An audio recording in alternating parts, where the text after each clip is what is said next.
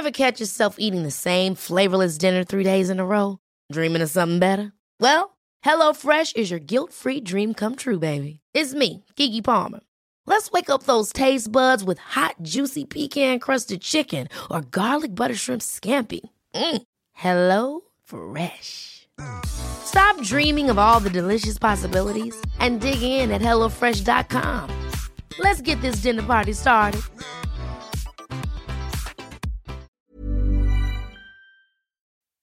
Escuchas. Escuchas un podcast de Dixo. Escuchas. Nutres. Nutrición y salud en Dixo. Con Fernanda Alvarado, Sol Sigal y Mariana Camarena. Por Dixo. La productora de podcast más importante en habla hispana.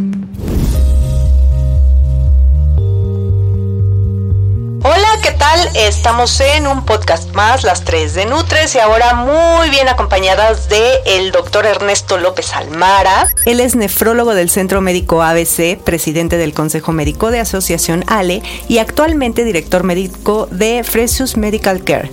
Eh, hola, doc. Hola, buenos días. Bienvenido. Bienvenido. Bueno, siempre eh, mis queridísimas Sol y Mariana. Hola, hola. Nutrición activa.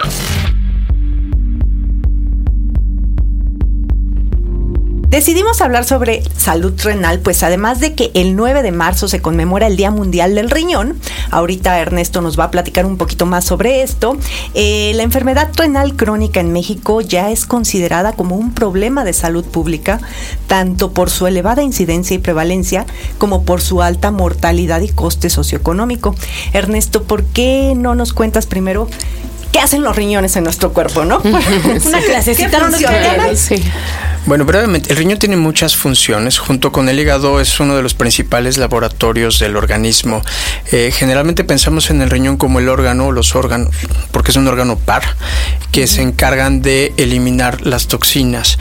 Pero además de esto, eh, llevan un balance de agua, controlan la presión arterial, producen hormonas que nos ayudan a mantener niveles adecuados de hemoglobina, esto es, evitan anemia y mantienen la salud del hueso. Entonces tiene muchas funciones y tiene una gran capacidad de tolerar eh, una disminución en su función, de modo que podemos tener 20% de funcionamiento renal y no tener un solo síntoma. De ahí la importancia de hacer conciencia sobre este maravilloso órgano. Eh, usamos eh, la función de eliminación de toxinas para poder clasificar qué tanto está funcionando el riñón. Y esto lo hacemos mediante una química sanguínea, en donde se mide una sustancia que se llama creatinina. Seguramente ya habrán platicado de eh, el músculo y sus productos de desecho. Uno de ellos es la creatina y el riñón lo elimina en forma de creatinina. Esto lo hace de una forma constante y nosotros como médicos a partir de esa podemos estimar qué tanto está funcionando el riñón. Perfecto. Y, eh, o sea, en, en, cuanto a salud pública, como lo comencé diciendo, cada vez hay más casos o cada vez la gente va más a checarse.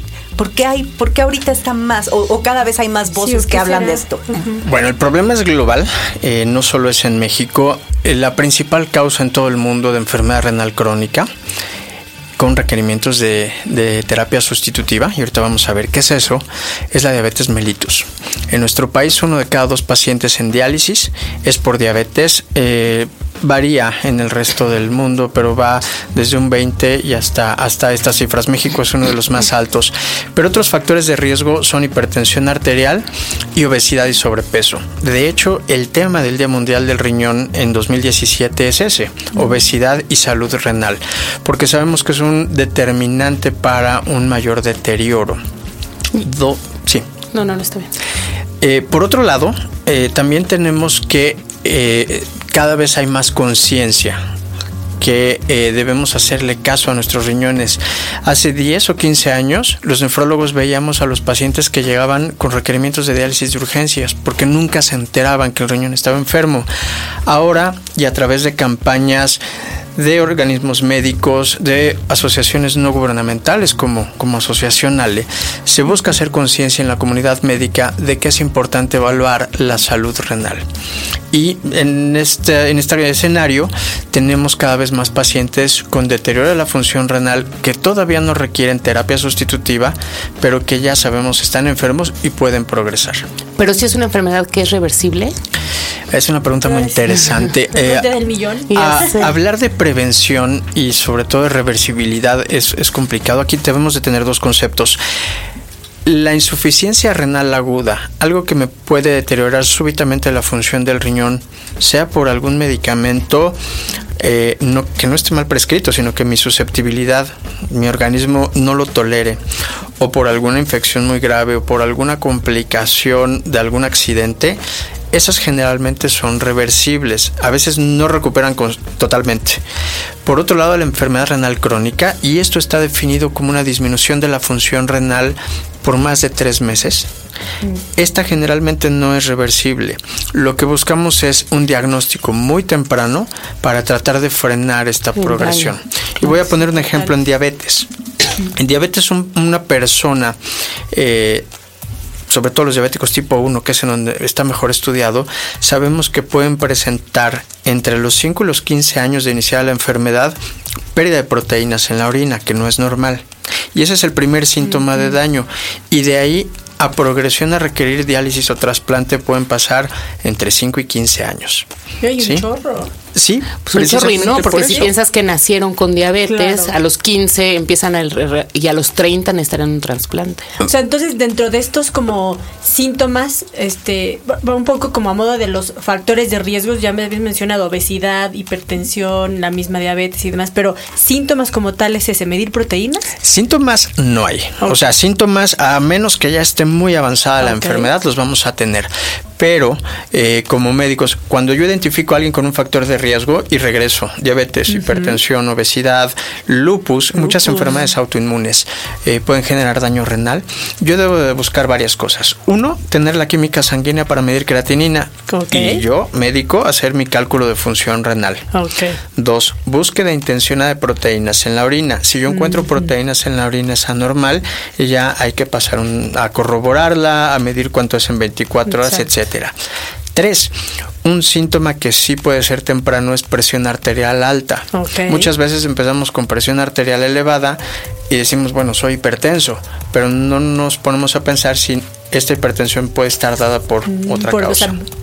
Pero puede ser que es el riñón y por eso hay hipertensión, no es al revés. Mm, aquí es difícil definir qué fue primero. Si el Depende, ¿no? Porque me imagino habrá algunas sustancias que se sabe que dañan al riñón y entonces si tienes consumo de esas sustancias, pues puedes pensar que es consecuencia de, ¿no? Sí, por ejemplo, todo un tema que es muy interesante y que seguramente han platicado son los suplementos. Eh, a eso iba. Y las dietas. Eh, suplementos, ¿verdad? Suplementos. Sí, las dietas per se no son tóxicas, pero por ejemplo, una dieta cetogénica en un paciente con enfermedad renal avanzada que no está en diálisis, puede ser la puntilla para tener que iniciar terapia sustitutiva. Entonces es muy importante antes de tomar cualquier suplemento, antes de someternos a cualquier tipo de, eh, dieta eh, que ponga en estrés al organismo, hay que saber cómo estamos en función renal.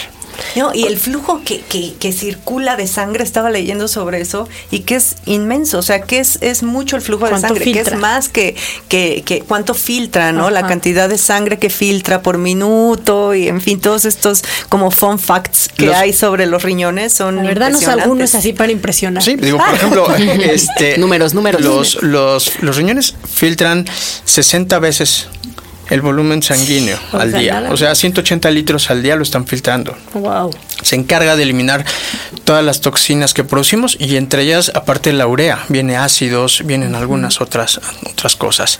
¿sí? Eh, y tenemos una capacidad, eh, por eso digo que eh, una pregunta muy interesante es por qué tenemos dos riñones. Embriológicamente está muy bien definido, pero mi papá está, es trasplantado.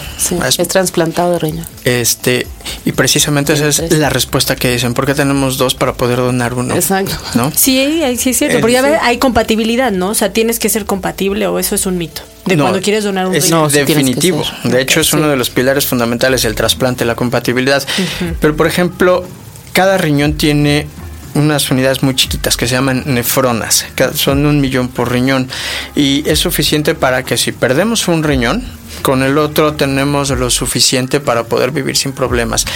Los donadores vivos ya tienen más de 30, 35 años a nivel mundial y son personas que se han vigilado en todo este tiempo y se ve que están bien. Entonces, mientras yo no tenga ninguna enfermedad ni ningún factor de riesgo al momento de donar, lo puedo hacer y puedo vivir con un solo riñón. y aquí viene una pregunta que nos hacen mucho y es, ¿con un riñón cambia eh, los requerimientos de proteína para una persona? Bueno, es muy interesante. Yo, yo contestaría primero es cuál es el requerimiento normal de proteína. Claro. ¿sí? Que más o menos, de acuerdo a la recomendación de la OMS, es un gramo por kilo día. Okay. ¿sí? Desafortunadamente, la dieta eh, occidental andamos entre 1.4 y 1.5 gramos kilo día. Esto quiere decir que de forma rutinaria estamos comiendo proteína en exceso. Okay. Una dieta de un gramo kilo día o 0.8, que es lo que se recomienda para pacientes con enfermedad renal avanzada, realmente es una dieta muy equilibrada y que se puede llevar con un solo riñón sin ningún problema. Y seguramente difícil de hacer. Sí, probablemente sí, pero si tienes un solo riñón, pues no te lo cuestionas. No, de hacer las nutriólogas, o ah, sea, de, generar el plan y ah, calcular para que sea que calcular. 8 y demás. No, necesitas calcular minerales, y, no, no todas las proteínas. Sí, Entonces, cuidar otras cosas. Sí, y, y tu pregunta, en los pacientes con enfermedad avanzada no solo es el tema de proteínas, es el tema de ciertos minerales como el fósforo, como el potasio. Eh, que debemos ser muy cuidadosos porque muchas veces lo que nos lleva a iniciar diálisis es un exceso sobre todo en potasio, por ejemplo. Mm, interesantes puntos. Ni bueno ni malo.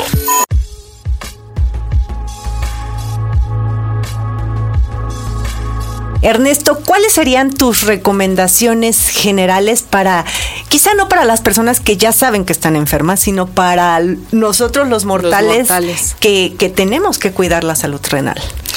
Eh, yo creo que el fundamental es una hidratación adecuada y una hidratación con agua. Si esto va de la mano con evitar bebidas carbonatadas por el exceso de azúcar, por el exceso de ácidos que tiene. Muchas veces es de dieta, pero no nos ponemos a pensar que tiene un contenido muy alto en fósforo y eh, ácidos que el riñón se pone a, eh, a trabajar de más. Entonces, ese sería uno. ¿Y aquí incluye las aguas minerales? Son bajas en sodio. Sí, las aguas minerales generalmente, la gran mayoría son bajas en sodio. Hay unas que tienen eh, burbuja plus. Es así, este hay que tener mucho cuidado. Es lo que, hace el fósforo. Así es. Eh, y sobre todo, la, pregunta del millón, ¿cuánta agua? ¿No? Porque está el mito de dos litros al día. La realidad es que también esto hay que individualizarlo. Eh, la recomendación básica es cuidar cómo está el tono de mi orina. ¿Sí? La orina normalmente en la mañana es concentrada, es oscura. ¿Por qué? Porque el riñón durante la noche la concentra muchísimo. Por eso de forma normal no nos paramos al baño, nos paramos una sola vez. Los pacientes que tienen enfermedad avanzada eh, se paran tres o cuatro veces porque ya no concentra ese riñón. Y durante el día debe ser una orina más o menos clara. ¿Sí? Eh, ¿Un tono arena? Más clara. Igual hasta más clara. Sí. Casi como té de manzanilla. Sí, más o menos como té de manzanilla. Eso quiere decir que estamos bien hidratados. Entonces, ese es punto número uno. Punto número dos, el consumo de sodio. ¿sí? Volvemos a recomendaciones. La Organización Mundial de la Salud recomienda 5 gramos al día de sal y hay estudios en nuestro país que muestran que comemos entre 10 y 13 gramos de sal. Entonces, y el paciente renal es 2, ¿no? Son 2 gramos de sodio que equivalen a los 5 ah, gramos de, sal. Sí, pero esa, la recomendación del paciente renal y, del, y, de la población general es la misma. Ah, mira. Entonces también quiere decir que estamos comiendo exceso de sal. Y no solo la sal que le echamos a la comida, sino con qué estamos cocinando. Claro. Sí, hay ciertas marcas, ciertos consomés de pollo que tienen este mucho, sodio, y que no lo estamos considerando. Y tercero, hacer ejercicio. la actividad física es fundamental. ¿sí? La recomendación, y nuevamente voy a la OMS, 30 minutos al día, 5 veces por semana. Esto es 150 minutos a la semana de actividad, intensidad moderada. Esto también contribuye de forma importante a la salud renal mediante el control de la presión arterial. Y bueno, y por supuesto, checarse, ¿no? Checarse constantemente y estar bajo la asesoría de médicos especialistas, de no al charlatán que te dice que tomes quién sabe qué hierba para curarte. Exacto. Entre tres.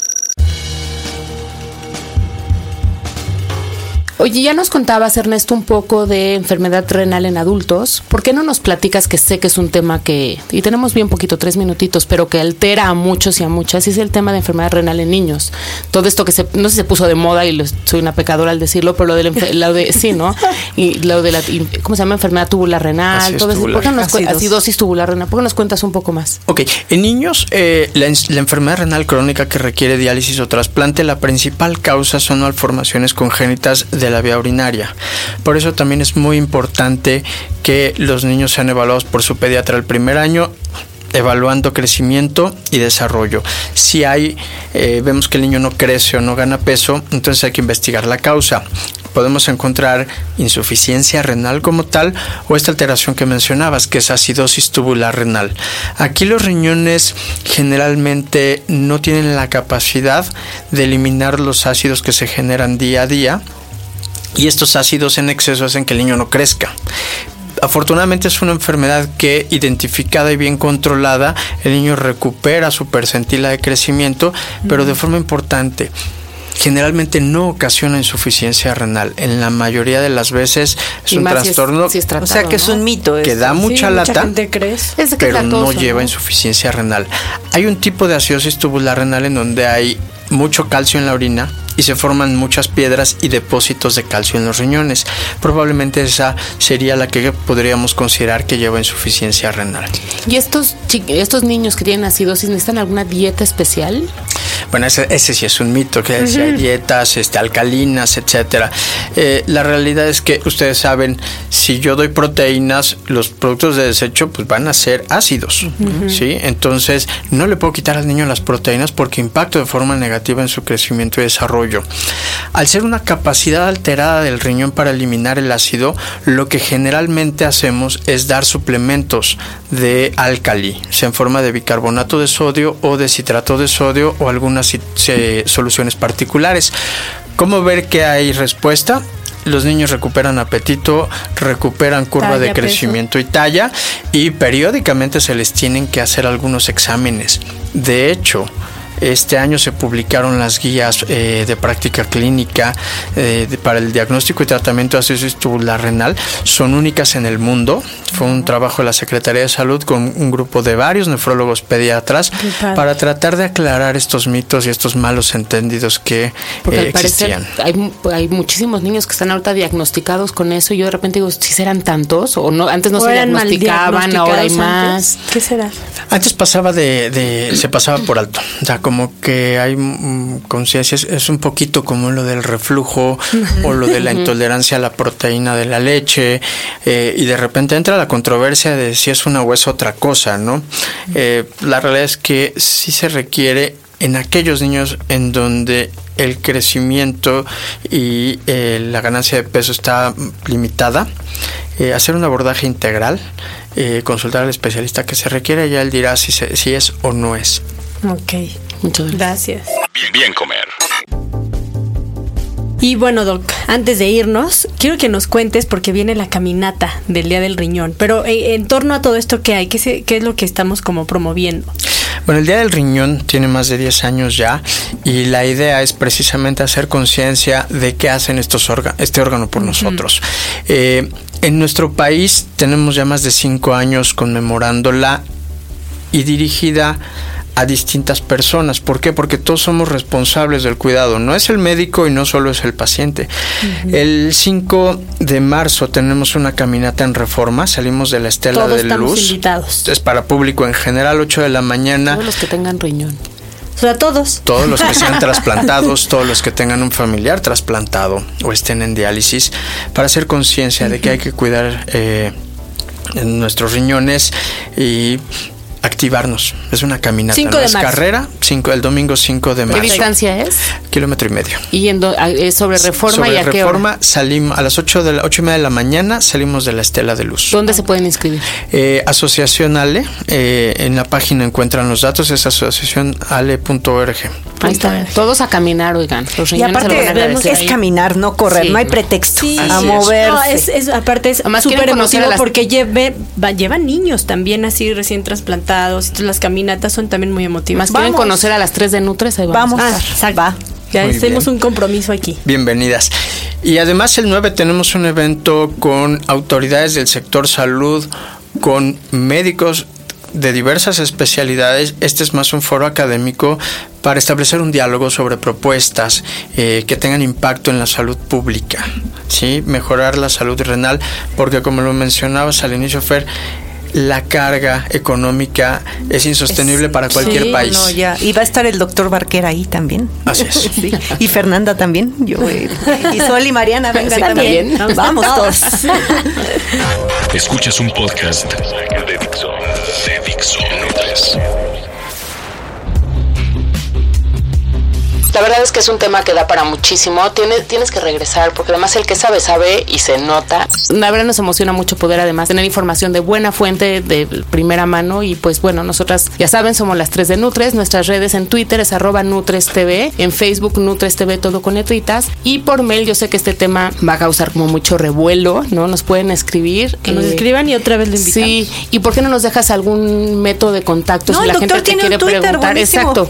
¿Por qué no nos dejas tu tweet, tu cuenta de Twitter para...? Ah, la cuenta de Twitter es kidney-doctor. Escríbanles, eres un tipazo. Y está muy padre y yo estamos Todas las dudas, sí. sí. o si no, nos mandan un mail y se lo hacemos llegar. Esta voz que escuchan, ya saben, es de Sol Sigal. En Twitter estoy como arroba Sol Sigal. Y yo soy Fernanda Alvarado. En Twitter estoy como arroba Fernanda con doble R. Acuérdense de descargar todos los podcasts.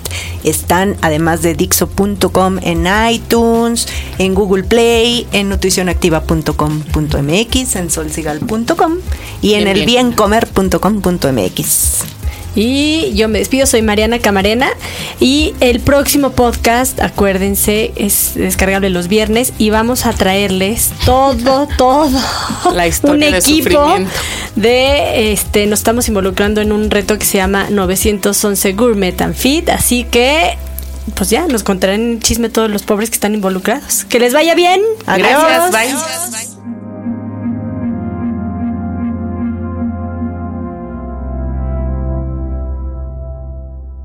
Dixo presentó Nutres. Nutres. Las opiniones expresadas en este programa no pretenden sustituir en ningún caso la asesoría personalizada de un profesional. Tanto las conductoras como Dixo quedan exentos de responsabilidad por la manera en que se utiliza la información aquí proporcionada. Todas las opiniones son a título personal. Ever catch yourself eating the same flavorless dinner three days in a row? Dreaming of something better? Well, HelloFresh is your guilt-free dream come true, baby. It's me, Kiki Palmer. Let's wake up those taste buds with hot, juicy pecan-crusted chicken or garlic butter shrimp scampi. Mm. Hello Fresh. Stop dreaming of all the delicious possibilities and dig in at HelloFresh.com. Let's get this dinner party started.